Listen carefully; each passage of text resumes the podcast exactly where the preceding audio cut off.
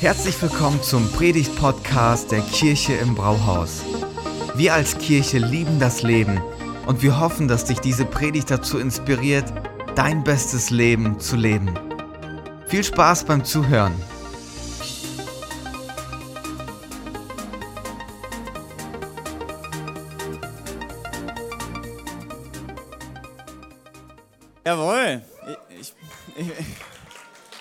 Merke, ihr hattet gestern einen guten Tag bei dem Wetter und heute sieht wieder genauso schön aus. Ähm, ich hoffe, ihr behaltet so gute Laune, auch wenn ihr aus dem Gottesdienst dann rausgeht. Mal gucken nach dieser Predigt. Nee, ähm, genau, meine zweite Predigt insgesamt und auch die zweite in unserer Predigtreihe Ich und Du. Ähm, und heute hat es den Titel Fünf Lügen, die deine Ehe und Beziehungen zerstören. Am Anfang, Warnung, werden wir ein bisschen theoretisch, aber dann steigen wir richtig ein. Ja? Also haltet euch fest. Ähm, zu Beginn möchte ich starten mit den zwei äh, Predigtexten für heute, die so den Kontext oder die, die das Fundament für die Predigt heute bilden. Der erste ist aus Johannes 8, Vers 44. Da ist vom Teufel die Rede oder vom Satan, dem Widersacher. Und zwar sagt Jesus dort, er war von Anfang an ein Mörder und hat die Wahrheit immer gehasst, weil keine Wahrheit in ihm ist. Wenn er lügt, entspricht das seinem ureigensten Wesen. Er ist der Lügner schlechthin und der Vater jeder Lüge. Und dann Johannes 8, 31 bis 32, kurz vor dieser Stelle, sagt Jesus erneut über sich selbst, wenn ihr bei dem bleibt, was ich euch sage, seid ihr wirklich meine Jünger. Dann werdet ihr die Wahrheit erkennen und die Wahrheit wird euch frei machen. Amen. Jawohl. Wenn wir über Ehe und Beziehungen reden, was ist für euch so das Erste, was in eurem Kopf, in eurem Kopf schießt? Was ist der erste Gedanke? Ja, einige, einige kichern. Äh, ist es vielleicht, dass du sagst, boah, ich habe so einen Hammer-Ehemann, ich habe so eine Hammer-Ehefrau, Gott sei Dank. Ich liebe die von ganzem Herzen, genial. Vielleicht ist das euer erster Gedanke, oder? Boah, der hat die Spielmaschine nicht ausgeräumt. Äh, was, ist, was ist der erste Gedanke? Oder denkt ihr euch, alle Guten sind schon vergeben? Ja, ob ich noch jemanden finde? Oder denkt ihr, ich habe echt tolle Freundschaften? Ich lebe in einem richtig dichten Netzwerk von Menschen, die mich lieben, die ich liebe und wir dienen gemeinsam dem Herrn. Vielleicht denkst du das. Vielleicht, dann bist du sehr fromm. Vielleicht denkst du auch, wenn das dein erster Gedanke ist, wäre cool. Vielleicht denkst du auch, ich werde immer einsam sein. Vielleicht ist das auch ein Gedanke von dir. Ja, gerade Männer, glaube ich, fühlen, ist schwer, mit 30 plus nochmal echte tiefe Freundschaften zu finden. Vielleicht denkst du, boah, ich, ja, ob ich nochmal so einen richtigen Kumpel haben werde, mit dem ich alles teilen kann. Vielleicht denkst du auch, wenn mich wirklich jemand kennen würde und alles wüsste, würde man mich nicht lieben können. Vielleicht denkst du, wenn du deine Ehe hast, deine Beziehung hast, dass es gar, gar keine Hoffnung mehr für gibt. Vielleicht hast du das schon aufgegeben. Die Grundlage des, der, der Predigt heute ist, ist die Annahme, und ich, ich denke, ihr werdet mir da zustimmen, dass jede Handlung, die, alles, was wir tun, von Gedanken und Denkweisen, Annahmen über wie die Welt funktioniert, äh, beeinflusst ist, über die Realität. Das, was wir glauben, was echt ist, das beeinflusst das, was wir tun im Endeffekt. Denn kaum jemand, oder so sollte es zumindest sein, tut Dinge einfach gedankenlos und planlos. Und wenn doch, dann sind das genau die Momente, für die wir uns zu entschuldigen haben. Dann sage ich, sagen wir, boah, ich habe ich hab nicht richtig nachgedacht, tut mir leid. Meistens tun wir doch Dinge mit Annahmen und Gedanken und Ideen dahinter. Und die größten und einflussreichsten historischen Taten, die in unserer Weltgeschichte passiert sind, ob gut oder schlecht, wurden von Menschen getan, die wirklich leidenschaftlich an etwas geglaubt haben. Ja, wenn wir so an Mandela denken auf der positiven Seite, aber auf der schlechten Seite gibt es genauso Leute, die etwas für wahr gehalten haben und das hat ihre Handlungen äh, beeinflusst. Und zu Beginn dieser Predigt möchte ich dieses gemeinsame Verständnis mit uns schaffen, denn ich würde behaupten heute mit der Bibel gemeinsam und dem Text, den wir zu Anfang gelesen haben, dass es zwei Quellen gibt, die unsere Annahmen und unsere Gedanken prägen und Quellen dafür sind, worüber, wie wir die Welt sehen, wie wir, was wir denken, was real und echt ist. Die erste Quelle ist Gott selbst. Quelle von Annahmen und Denkweisen. Die erste Quelle ist Gott selbst. Alles Gute, woran wir denken, alles Förderliche kommt von ihm. Für mich ist das immer ein Beispiel. Ich gehe super gerne wandern. Das ist mein absolutes Lieblingsfach. Ich liebe es. Total schade, dass wir hier keine Berge haben. Zum Glück haben wir den Harz nicht so weit weg. Genau, der Harz ist nicht so weit weg. Aber die Alpen, wenn ich da stehe oder da wandere, dann kommt immer der Moment, irgendwann, wo ich einfach stehen bleibe und einfach überwältigt bin von der Größe der Berge und deswegen auch von der Größe Gottes und in Anbetung komme. Immer. Das ist auf jeden Fall ein Moment, wo Gott die Quelle dieses Gedankens ist und, und mich in Anbetung führt.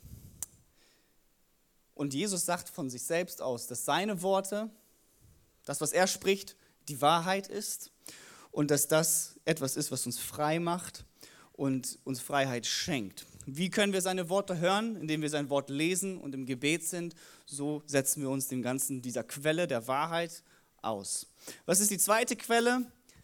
Ist der Teufel. Die zweite Quelle ist der Teufel, der uns Annahmen und Denkweisen gibt. Und jetzt magst du vielleicht denken, Teufel, als ob, als ob es den noch gibt. Sitzt da so ein kleines rotes Männchen und soll dir was ins Ohr flüstern, ne? wie im Film. Als ob es das heute noch gibt, kannst du dir vielleicht denken. Wir leben in einer Welt, in einer Kultur hier, in der wir an sowas gar nicht mehr glauben. Wir haben uns das wegerklärt. Wir denken, wir sind zu schlau für sowas. Und das ist, würde ich behaupten, der größte Trick und der beste Trick, den der Teufel jemals gespielt hat. In einem Hollywood-Film heißt es, da sagt der Darsteller, niemand glaubt, also er redet über den Teufel, niemand glaubt, dass er echt ist. Darin liegt seine Kraft. Der größte Trick, den der Teufel uns je spielte, ist, dass er die Welt glauben ließ, dass es ihn nicht gibt. Und so können wir auch nicht entlarven und verstehen, welche Lügen er uns eigentlich ins Herz spricht. Der Teufel existiert heute genauso wie früher und schon immer. Und schon immer war seine stärkste Waffe Ideen, Gedanken, Annahmen darüber, wie die Welt funktioniert.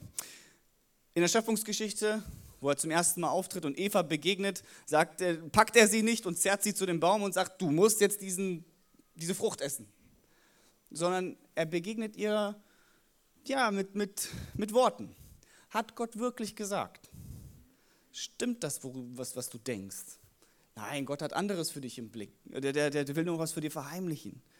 Womit fängt er an? Das war schon immer seine Waffe, Lügen. Schon immer, von Tag 1. Wenn wir an den Teufel denken, dann denken wir so an so ganz spooky Ereignisse, aber das, was in unserem Kopf passiert, was in unseren Herzen passiert, das ist das, wo er eigentlich angreift. Und diese Annahmen, wenn wir denen Glauben schenken, diesen Lügen, wird das Einfluss haben auf das, wie wir handeln und unser Leben leben. Ich lese es nochmal, Johannes 8, 44, da sagt Jesus, der Teufel war von Anfang an ein Mörder und hat die Wahrheit immer gehasst weil keine Wahrheit in ihm ist. Wenn er lügt, entspricht das seinem ureigensten Wesen. Er ist der Lüger, Lügner schlechthin und der Vater jeder Lügne, jeder Lüge. Es ist total interessant, wie Jesus es schafft, den Teufel einen Lügner zu nennen in so vielen Art und Weisen, in zwei Sätzen. Sagt er einfach nur, er ist ein Lügner, er ist ein Lügner, er ist ein Lügner, jede Lüge kommt von ihm. In der Message-Übersetzung im Englischen, da heißt es so wunderbar, ins Deutsche habe ich es mal übersetzt, da, da schreibt er für, die, für dieselbe Bibelstelle, wenn der Teufel lügt, spricht er seine Muttersprache. Alles, was rauskommt, ist einfach nur falsch, ist einfach nur Lüge. Er war schon immer ein Lügner. Und ganz oft verpackt er Lügen in ein Konstrukt von Wahrheiten, weil dann fallen sie nicht auf. Dann fallen sie gar nicht auf, sie hören sich logisch manchmal auch an und, und äh, viele Leute nehmen die auch an und dann ist es auch einfacher, diese zu glauben. Das kannst du jetzt abtun, du kannst sagen, der erzählt Quatsch da vorne. Oder wir können, wie die Bibel sagt, wachsam sein und uns darauf einlassen. In 1. Petrus 5, Vers 8 heißt es auch, seid nüchtern und wachsam, also lasst uns das prüfen. Euer Todfeind, der Teufel, streicht wie ein brüllender Löwe herum und sucht nach einem Opfer, das er verschlingen kann. Jetzt kannst du dich fragen, wie haben diese Lügen überhaupt einen Einfluss? Ich gebe dir ein Beispiel. Viele Menschen heute glauben, und das ist wie so eine das wird wie als Wahrheit und Realität dargestellt. Viele Menschen glauben, dass wenn du einen Partner hast, dass das Beste wäre, mit diesem Partner, bevor du geheiratet hast, zusammenzuziehen, um das auszuprobieren. Du lernst dich kennen und dann weißt du genau, für wen du dich da eigentlich entscheidest und dann kannst du eine bessere Entscheidung treffen. Und wenn du die dann getroffen hast und diesen Menschen heiratest, mit dem du zwei Jahre gelebt hast, dann wird die Ehe auch halten. Hört sich logisch an. Hören wir auch immer wieder mal. Ne? Wir hören auch von Menschen, die vor der Ehe nicht zusammen gewohnt haben, dass dann andere sagen, du bist ja leichtsinnig, du kennst den Menschen gar nicht, bist du verrückt. Wir nehmen an, dass das die Wahrheit wäre, dass das klug wäre, dass das die Realität wäre. Nur hat das leider mit der Faktenlage nichts zu tun und das ist auch nicht meine Meinung, sondern statistisch, dass Menschen, die vor der Ehe zusammenleben, dass es für sie weniger wahrscheinlich ist, dass sie eines Tages heiraten und dass, wenn sie heiraten, es wahrscheinlicher ist, dass sie sich scheiden lassen. Wir glauben etwas, wovon wir denken, das ist die Wahrheit, stellt sich heraus, ist es gar nicht. Stellt sich heraus, ist es gar nicht. Wenn du der Lüge glaubst, dass es für deine Ehe, für deine Beziehungen, für deine Freundschaften, für deine Familie keine Hoffnung gibt, daraus nichts werden kann, dann wirst du auch genau das ernten. Dann wird diese Lüge eines Tages eine Wahrheit, wenn du dieser Glauben schenkst. Und ich möchte mit euch heute fünf Lügen betrachten. Fünf Lügen, es gibt bestimmt sehr viel mehr, die wir in unserem Alltag, in unseren Beziehungen, in unseren Ehen, in unseren Partnerschaften, in unseren Familien glauben, die diese aber zerstören, wenn wir sie ihnen glauben. Wenn du nicht verheiratet bist und es heute viel um Ehe gehen wird, dann möchte ich dich dennoch einladen, heute dran zu bleiben, dabei zu bleiben, denn das hat, wie gesagt, du kannst es auch anwenden auf andere Beziehungen, die wir in unserem Leben haben. Und die Alternative zu diesen Lügen von, von, vom Satan finden wir in Jesus, der die Wahrheit selbst ist. Wir finden sie in seinen Worten und in dieser Wahrheit von ihm finden wir Freiheit und das echte Leben. In Johannes 8, 31 bis 32 sagt nämlich Jesus, wenn ihr bei dem bleibt, was ich euch gesagt habe, seid ihr wirklich meine Jünger. Dann werdet ihr die Wahrheit erkennen und die Wahrheit wird euch frei machen. Da ist ein besseres Leben für uns bereitet, schon jetzt, wenn wir die Wahrheit, die Jesus spricht, in unser Leben lassen. Lass mich beten, bevor wir in diese Lügen einsteigen. Himmlischer Vater, wir danken dir dafür, dass du auch heute noch sprichst und dass deine Wahrheit für uns verfügbar ist. Ganz oft lassen wir uns leider täuschen. Ich möchte beten, dass du heute, Jesus, sprichst. Heiliger Geist, sei du die lauteste Stimme heute in unseren Herzen, in diesem Raum. Und ja, du darfst einfach frei entlarven und ans Licht bringen, was du möchtest, Herr Jesus. In Jesu Namen. Amen. Seid ihr bereit? Ja? Die fünf Lügen, die ich mal rausgesucht habe, die fünf Lügen, die deine Ehe zerstören können. Die erste ist, ich finde mein Glück in der Ehe. Das ist die erste Lüge. Ich finde mein Glück in der Ehe. Und wie so oft hört sich das harmlos an. Es hört sich sehr harmlos an und man kann sich denken, boah, da ist doch nichts dran. Wenn, was ist, wo, wie kann sich da der Teufel verstecken in dieser Aussage? Weil wenn wir diesen Gedanken mal zu Ende denken und internalisieren, wenn das unsere Denkmuster beeinflusst, unsere Handlungen, was ist das Resultat? Zwei Aspekte wenn wir an diese Lüge glauben, ich finde mein Glück in der Ehe. Der erste ist, du brauchst eine Ehe, um Glück zu haben. Ja? Und der zweite ist, wenn du eine Ehe hast, dann ist diese Ehe auch verantwortlich für dein Glück. Und dann sollte diese Ehe dir auch Glück geben. Zwei Aspekte, die in dieser Lüge verpackt sind. Warum ist das eine Lüge? Zu dem ersten Aspekt, dass du eine Ehe brauchst, um Glück zu finden, das stimmt einfach nicht. Dann wäre Jesus unglücklich gewesen, der war Single. Und so kennen wir doch Menschen, die durchs Leben gehen, weil sie glauben, dass sie Glück nur in der Ehe finden und minderwertig, mit Minderwertigkeit durchs Leben laufen, mit Trauer, mit Kraftlosigkeit, sich immer so als halber Mensch fühlen, wo Jesus uns doch vorgemacht hat, dass Single-Dasein genauso lebenswürdig ist und genauso in tiefen Beziehungen gestaltet werden kann. Das ist einfach nicht die Wahrheit, dass das Glück nur dort zu finden ist. Und zweitens, das Problem ist ebenso, dass wir dann Ehe als Ziel verstehen. Als Ziel verstehen, was wir äh, zu erreichen haben, was wir hoffentlich eines Tages erreichen und dann zurücklehnen, sagen, ich habe es geschafft, ich bin verheiratet, jetzt ist das Glück bei mir. Während die, Ehe, während die Bibel uns Ehe ganz, ganz anders erklärt, ganz anders vorstellt von Beginn. Ja, dieser Satz, und sie lebten glücklich und zufrieden bis ans Ende ihrer Tage, der kommt nicht aus den Psalmen, der kommt aus dem Märchenbuch. Die Bibel stellt uns die Ehe vor als Beziehung für tiefe Freundschaft, ja, für, für Sex, für Familiengründung, aber auch vor allem als Partnerschaft, um an etwas zu arbeiten. Damals Adam und Eva ja, am, am Garten Eden, dass sie da ein Projekt hatten, woran sie wirken sollten, was Gott ihnen als Auftrag gegeben hat. Die Ehe selbst war nicht das Ziel. Gott hat Eva nicht zu Adam gebracht und meint, passt, so, hol den Campingstuhl raus, sondern jetzt habt ihr was zu tun. Jetzt geht ihr zusammen gemeinsam einen Weg. Stattdessen machen wir Ehe oft als Ziel, statt als Mittel zum Zweck, wie die Bibel uns das vorstellt. Außerdem sollten wir nicht auf diese Lüge reinfallen, dass wir das Glück in unserer Ehe finden, wenn wir dann eine haben. Denn erstens bedeutet das auch, dass du dann niemandem das versprechen solltest. Ja, es gibt Leute, die versprechen sich das an einem Hochzeitstag, ich werde dich glücklich machen. Das ist eine Lüge. Das stimmt einfach nicht. Das kannst du nicht halten, versprich es deswegen auch nicht. Und zweitens sollten wir aufhören, dieses, wenn wir dieses Glück schon nicht in unseren Ehen immer finden können, sollten wir aufhören, das auch zu erwarten. Sollten wir aufhören, das zu erwarten von unseren Ehen und unseren Partnern. Wir kennen diese Sätze, die werden als Scheidungsgründe genannt. Ja? Dann sitzt da jemand im Kreise seiner Freunde und die sagen diesem Menschen, aber du hast es verdient, glücklich zu sein. Dann reflektiert der Mensch und sagt, ich bin aber nicht glücklich in meiner Ehe. Und zack, hast du einen Scheidungsgrund, wahrscheinlich der zweite meistgenannteste zwischen, wir haben uns auseinandergelebt. Wir kennen diese Sätze.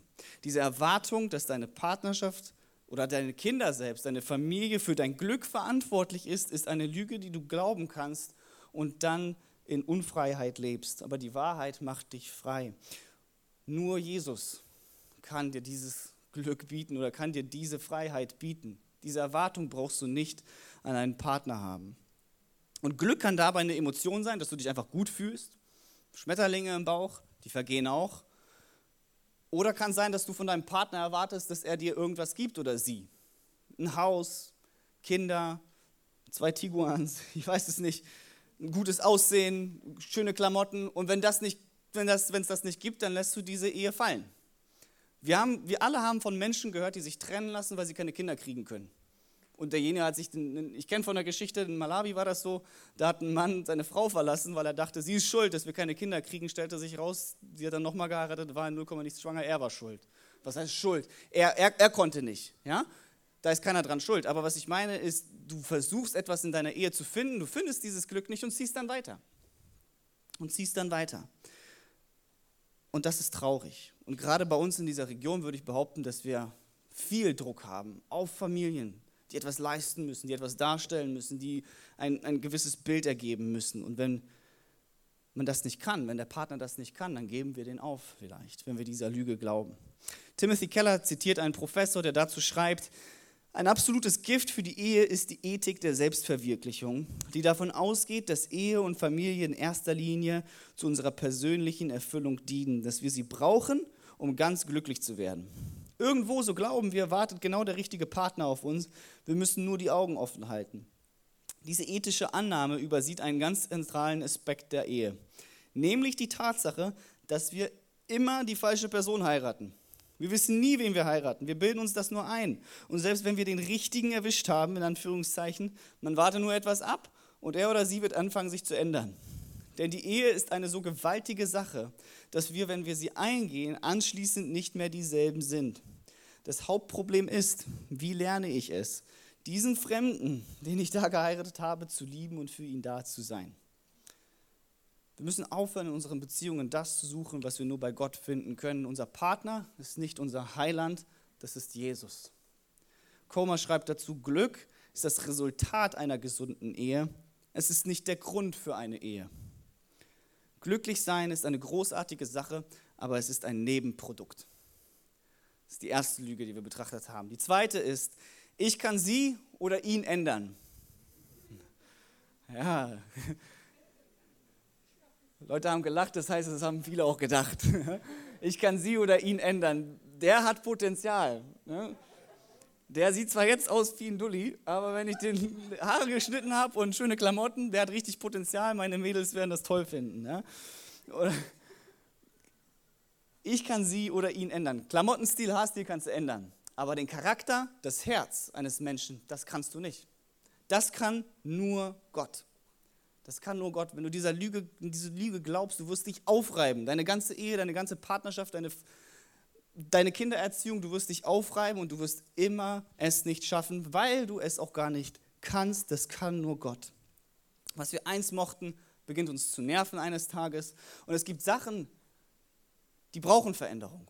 Wenn dein Partner fest in der Hand des, des Alkohols ist oder Worte, die verletzend sind, die immer wieder gebraucht werden, das braucht definitiv Veränderung. Ich brauche definitiv Veränderung, um ein besserer Ehemann zu sein, um ein besserer Vater zu sein, ein besserer Freund zu sein, so wie Jesus es wäre.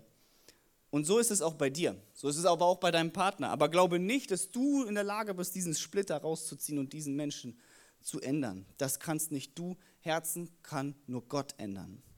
Und dafür dürfen wir aber im Gebet stehen. Dafür dürfen wir im Gebet bitten. In Jakobus 5, Vers 16 heißt es, bekennt also einander die Sünden und betet füreinander, damit ihr geheilt werdet. Das Gebet eines Gerechten ist wirksam und vermag viel. Einige von euch, die hier sitzen, ihr betet schon lange. ihr betet schon lange für eure Partner, für eure Freunde, für eure Kinder, für eure Familie. Bleibt dran. Bleibt dran, beharrlich wie die Witwe, die vor den Richter immer wieder kommt und ihr Anliegen vorbringt. Es ist nicht garantiert, dass sich etwas ändern wird, dass diese Person sich ändern wird. Das ist nicht garantiert. Was aber garantiert ist, ist, dass du dich in diesem Prozess ändern wirst. Und dass Gott vielleicht genau diese Veränderung in deinem Herzen für diese Situation gebrauchen wird. Die Lüge, ich kann sie oder ihn ändern, ist nicht wahr. Stattdessen kann es nur Gott, das ist die Wahrheit. Drittens, die dritte Lüge, die wir anfangen zu glauben in unseren Beziehungen ist, eine gute Ehe ist zu 50-50 aufgeteilt oder äh, Ehe ist ein Geben und Nehmen oder Beziehungen sind ein Geben und Nehmen. Eine Hand wäscht die andere. Ganz oft glauben wir das doch in unserem Alltag. Das ist so ein Geben und Nehmen, 50-50. Ich bringe 50, du bringst 50 und zusammen passt's. Und in unseren Köpfen führen wir so eine Art Beziehungskonto. Ja? Da sagt der Kerl vielleicht, sie hat jetzt dreimal, oh, war ich mit den Jungs unterwegs, sie hat dreimal jeden Abend mit auf die Kleinen aufgepasst, mein Konto ist leer, den vierten Trip kann ich mir nicht leisten, ich bleibe jetzt zu Hause, bis mein Konto wieder aufgefüllt ist. Ja, drei Abende, also bleibe ich nochmal drei und dann darf ich wieder. Vielleicht solltest du nicht mitkommen das nächste Mal, aber nicht, weil dein Konto leer ist, sondern weil du darüber nachgedacht hast und deinem Partner etwas Gutes willst und mit ihm Zeit verbringen willst oder ihr. Oder vielleicht denkst du dir, er war jetzt wieder auf Dienstreise, hat sich da richtig gut gehen lassen, ihr habt die Fotos gesehen, Arbeit, ja, Jetzt kommt er erstmal nach Hause und dann habe ich einen gut. Ja, mein Konto ist jetzt erstmal leer, seins ist ganz schön voll. Da können wir erstmal ein paar Abbuchungen machen. Ja? Oder sie hat die Armbanduhr bekommen, die sie schon immer wollte. Jetzt räume ich die Geschirrspülmaschine erstmal nicht aus. Ich habe jetzt richtig ein Gut. Ich kann mir echt mal was leisten zu Hause. Ehe, Beziehungen sind kein Kuhhandel das kannst du in deinem Business machen, in der Arbeit, da brauchst du einen Vertrag, um klar zu klären, ich gebe das, du gibst das. Aber Ehe ist kein Kuhhandel. Und ganz oft führen wir aber unsere Ehen so und sagen, du kümmerst dich um den Job und ich um die Kinder. Und dann können wir aber auch keine Ansprüche stellen auf den Bereich des anderen. Mit einer Denkweise, dass Ehe 50-50 ist oder ein Geben und Nehmen, dann muss das Konto nämlich immer ausgeglichen sein. Es muss immer ausgeglichen sein. Keiner mit einem Überschuss. Dann hätte er nämlich etwas gut. Aber in einer Beziehung, wie sie Gott sich vorstellt, die von Wahrheit informiert ist, sind wir Partner. Sind wir Partner, keine Buchhalter. Keine Dienstleister für unterschiedliche Bereiche in unserem gemeinsamen Leben, sondern wir arbeiten gemeinsam an derselben Sache. Stellt euch vor, Jesus würde diese Einstellung haben oder hätte nach dieser Einstellung hier auf diese Erde gewandelt und würde uns so behandeln. Das wäre fürchterlich. Dann wäre das Kreuz gar nicht möglich. Das Kreuz wäre gar nicht möglich, wenn er mit einer 50-50 Geben und Nehmen Mentalität rangegangen wäre. Epheser 5, Vers 25 würde dann leider so klingen. Ihr Männer liebt eure Frauen und zwar so, das ist nämlich der Maßstab, wie Christus, der Messias, die Gemeinde geliebt hat und sich teilweise, wenn es ihm gepasst hat, wenn er sich so gefühlt hat, als wäre er es euch schuldig und auch nur in dem Maße, in dem ihr euch ihm hingegeben habt, für sie hingegeben hat. Da ist kein Evangelium drin in diesem Satz. Gott sei Dank klingt es nicht so. Ehe ist nicht 50-50 und das ist auch nicht, was Jesus uns vorgemacht hat, sondern er hat uns ein 100-100, ein Geben und Geben vorgemacht. Und wenn deine Ehe so aussieht, wenn du diese Lüge einfach in den Mülleimer schmeißt und von einem Geben und Geben und einem 100 und 100 von einer Annahme daran gehst, dann kann deine Ehe zu einem großen Segen füreinander werden aber auch mit dem Überfluss für andere und Generationen. Und so kann sie halten, weil dann nicht Buch geführt wird und ein Konto geführt wird und wenn die Gebühren zu hoch sind, dann kündigst du das, sondern weil Menschen einfach alles füreinander geben, so wie Jesus uns geliebt hat. Gott sei Dank klingt der Vers in Epheser 5, 25 so. Ihr Männer liebt eure Frauen und zwar so, wie Christus, der Messias, die Gemeinde geliebt hat und sich selbst für sie hingegeben hat. Jesus machte uns vor und macht uns tagtäglich vor, was es bedeutet, hundertprozentige Hingabe für jemanden zu leben, die nicht an Bedingungen geknüpft sind, weil er hat das, er ist nicht am Kreuz gestorben und auferstanden und hat von uns erwartet, ja, aber ihr betet erstmal, dann mache ich das. Er hat es getan, als wir noch Sünder waren und nichts von ihm wissen wollten, hat er schon alles gegeben, 100 Prozent. Die Lüge, eine gute Ehe ist zu 50-50 aufgeteilt oder geben und nehmen, Ist nicht wahr. Lass uns in die Wahrheit gehen. 100, 100, geben und geben. Die vierte Lüge, die ich betrachten will mit euch, ist, diese eine Sache in meinem Leben, das ist keine große Sache. Das eine Ding, was ich da so habe, das ist nichts Großes, das ist nicht schlimm, das hat doch jeder. Und ich habe dem bewusst keinen Namen gegeben, weil es ist für jeden was anderes. Diese eine Sache ist keine große Sache. Selten hören wir doch, dass Beziehungen und Ehen kaputt gehen wegen einem großen Knall, wegen irgendwas Großem, Untreue oder Gewalt oder Betrug. Ganz oft ist es ja wirklich dieser Satz, wir haben uns auseinandergelebt. Ganz oft sind es doch diese kleinen, vielen Dinge, die sich aufhäufen und irgendwann eine Ehe von unten unterwandern und kaputt machen. Vielleicht hast du ein gut gehütetes Geheimnis, was du nicht mal deinem Partner erzählst. Geheime Ausgaben für irgendetwas, was du tust, was du niemandem sagst. Und du denkst, diese eine Sache, das, was ich da mache, das ist keine große Sache, brauche ich auch mit keinem teilen. Vielleicht guckst du dir Sachen im Internet an, wo du sagst, ja, sage ich aber trotzdem keinen, auch wenn das ja, ist nur eine kleine Sache. Vielleicht guckst du immer wieder deine Ex-Freundin an bei Facebook, um für sie zu beten und löscht danach deinen Browserverlauf. Oder du würdest es auch nicht angucken, wenn dein Partner bei dir wäre, aber das ist ja nur eine kleine Sache, ist nichts Großes. So hältst du diese Sachen im Dunkeln und im Geheimen, wo sie aufblühen können in dieser Dunkelheit, diese kleinen Sachen.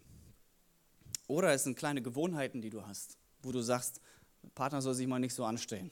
Das ist keine große Sache. Sarkasmus ist sowas, kann eine Ehe kaputt machen. Und du dir einfach denkst, wie gesagt, der soll sich nicht so anstellen. Will ich nicht ändern, ist keine große Sache. Es sind die kleinen Dinge, es sind die kleinen Sachen, die unsere Beziehungen kaputt machen, unsere Familien kaputt machen können. In, in Hoheli 2, Vers 15 in der Bibel, da spricht ein Liebespaar und benutzt dieses Bild und sie sagen, greift uns die Füchse, die kleinen Füchse, die den Weinberg verwüsten, denn unsere Weinberge blühen. Die Weinberge stellen da ihre Liebe zueinander, ihre Beziehung zueinander dar. Ich habe diesen Vers nicht verstanden. Warum sollte man Füchse fangen? Also was, was macht das für einen Sinn? Was machen Füchse? Die buddeln und die bauen ihre Häuser unter der Erde. Das willst du in deinem Weinberg nicht haben. Da willst du Ordnung haben, dass die Wurzeln überall hin können und dass du da nicht äh, irgendwelche Füchse verscheuchen musst. Heutzutage, unsere Gärten werden nicht von Füchsen kaputt gemacht, aber von, von Maulwürfen. Kleine Tiere, die im Dunkeln arbeiten, und dann kommst du morgens raus und dein schöner Garten sieht fürchterlich aus. Du siehst die tagsüber nie. Aber es sind diese kleinen Tierchen, die dir deinen Garten kaputt machen können. Man sieht sie nicht, sie sind sehr klein und doch können sie deinen Garten kaputt machen. Stattdessen lass deine Beziehung und deine Ehe nicht von diesen vermeintlich kleinen Dingen zerstören. Erneut, wie in Jakobus 5, Vers 16, da heißt es, bekennt also eure Sünden einander und betet füreinander, damit ihr geheilt werdet. Sprecht darüber. Bringt diese Dinge ins Licht, denn Sünde kann im Licht nicht gedeihen. Es ist unmöglich. Schimmel wächst, wenn es dunkel ist, wenn es feucht ist und wenn keiner hinguckt. Denn wenn es jemand sehen würde, würde man es wegmachen. Ja? Genauso kann Sünde nicht überleben, gut durchlüftet, mit Licht, wo Menschen drüber reden und drauf zeigen und dafür und dagegen angehen. Ist unmöglich für Sünde zu überleben und dann kann sie auch keine Chance haben, deine Beziehungen zu zerstören. Gottes Wahrheit wird uns frei machen. Gottes Wahrheit ist, dass diese kleine Sache, bring sie ins Licht. Gottes, äh, Satans Lüge ist, behalte es für dich. Das ist keine große Sache. Gottes Wahrheit ist, bring es ins Licht, da wirst du Heilung erfahren, da wirst du Beziehungen haben, die gesund sind und Gott ehren. Die letzte Lüge, die wir glauben, möchte ich mit euch betrachten. Die letzte Lüge, die wir oft glauben, ist, es gibt für meine Ehe keine Hoffnung. Oder für meine Familie. Oder für meine Kinder. Da gibt es keine Hoffnung. Dieser Satz, vielleicht ist er einige, durch einige Köpfe heute schon gegangen. Schön, was du sagst, aber für meine Ehe, da ist der Zug abgefahren. Für meine Kinder keine Chance. Diese Sätze könnten stimmen, gäbe es das Kreuz nicht. Sie könnten stimmen, gäbe es das Kreuz nicht, auch weil Jesus lebt und auch heute noch wirkt und er den Preis bezahlt hat und alles besiegt hat, ist dieser Satz nicht wahr. Solange wir atmen und in irgendeiner Weise, gibt es in irgendeiner Weise noch Hoffnung für unsere Ehen und unsere Beziehungen. Als die Schriftgelehrten zu Jesus kamen, wollten sie ihn herausfordern und sagen, ähm, ist es einem Mann erlaubt, aus jedem bedenklichen Grund seine Frau, sich von seiner Frau zu scheiden. Und Jesus Antwort ist interessant. Er spricht zu Schriftgelehrten, ja, deren Job war, die Schrift zu lesen. Und er sagt ihnen, habt ihr nie gelesen, dass Gott die Menschen von Anfang an als Mann und Frau geschaffen hat. Und dass er dann sagte, deshalb wird ein Mann seine, seinen Vater und seine Mutter verlassen und sich an sie, sein, seine Frau binden. Und die zwei werden völlig eins sein. Sie sind also nicht mehr zwei, sondern eins. Und was Gott zusammengebracht hat, sollen Menschen nicht scheiden. Daraufhin erwidern die Schriftgelehrten, ja, aber Moses, der hat uns doch erlaubt, die Frau irgendwie uns zu scheiden, wenn wir ihnen einen Brief ausstellen, einen Scheidebrief. Und Jesus antwortet darauf, nur weil ihr so harte Herzen habt. Von Anfang an ist das aber nicht so gewesen. Ich sage euch, wer sich von seiner Frau trennt und eine andere heiratet, es sei denn, sie ist ihm sexuell untreu gewesen, begeht Ehebruch. Was sagt Jesus? Er nennt nur ein Problem, er nennt nicht viele. Er sagt, nur weil ihr so harte Herzen habt, kommt es dazu. Für Jesus sind nur harte Herzen ein Verhinderer, dass Ehen wieder zusammenkommen, dass Beziehungen wieder aufleben. Wir hören von den, wir haben alle von den wildesten Geschichten gehört dass Menschen wieder zusammengekommen sind, wo weiß ich, was passiert ist. Und du dich fragst, wie kann so etwas wieder heile werden? Und doch kann es das, wenn die Herzen weich sind und Jesus in dieses Leben kommt und Freiheit reinbringt, Vergebung reinbringt. Aber wo Herzen hart sind, da gibt es keine Vergebung. Da gibt es kein sich aufeinander einlassen. So haben wir Ehen, die wo, wo wir harte Herzen haben teilweise und sie sich nur nach außen hin nicht scheiden lassen, aber innen ist es tot, weil die Herzen hart sind. Zu glauben, dass es für deine Ehe keine Hoffnung gibt, ist eine Lüge. Mit Jesus, der den Tod besiegt hat, ist alles, was für uns unmöglich ist, heute möglich. Für ihn, mit ihm gibt es immer Hoffnung und das auch für jede Beziehung. Und an dieser Stelle möchte ich anerkennen, es gibt Menschen hier bei uns, die haben Schlimmes erfahren die erfahren gerade Schlimmes von Menschen, denen sie am nächsten stehen, denen sie am meisten vertraut haben. Jesus sieht dich da. Und er hat das alles genauso erlebt. Er wurde verlassen von jedem, wurde belogen und betrogen und alle haben sich von ihm abgewendet. Er weiß, wo du bist und er weiß, wie du dich fühlst.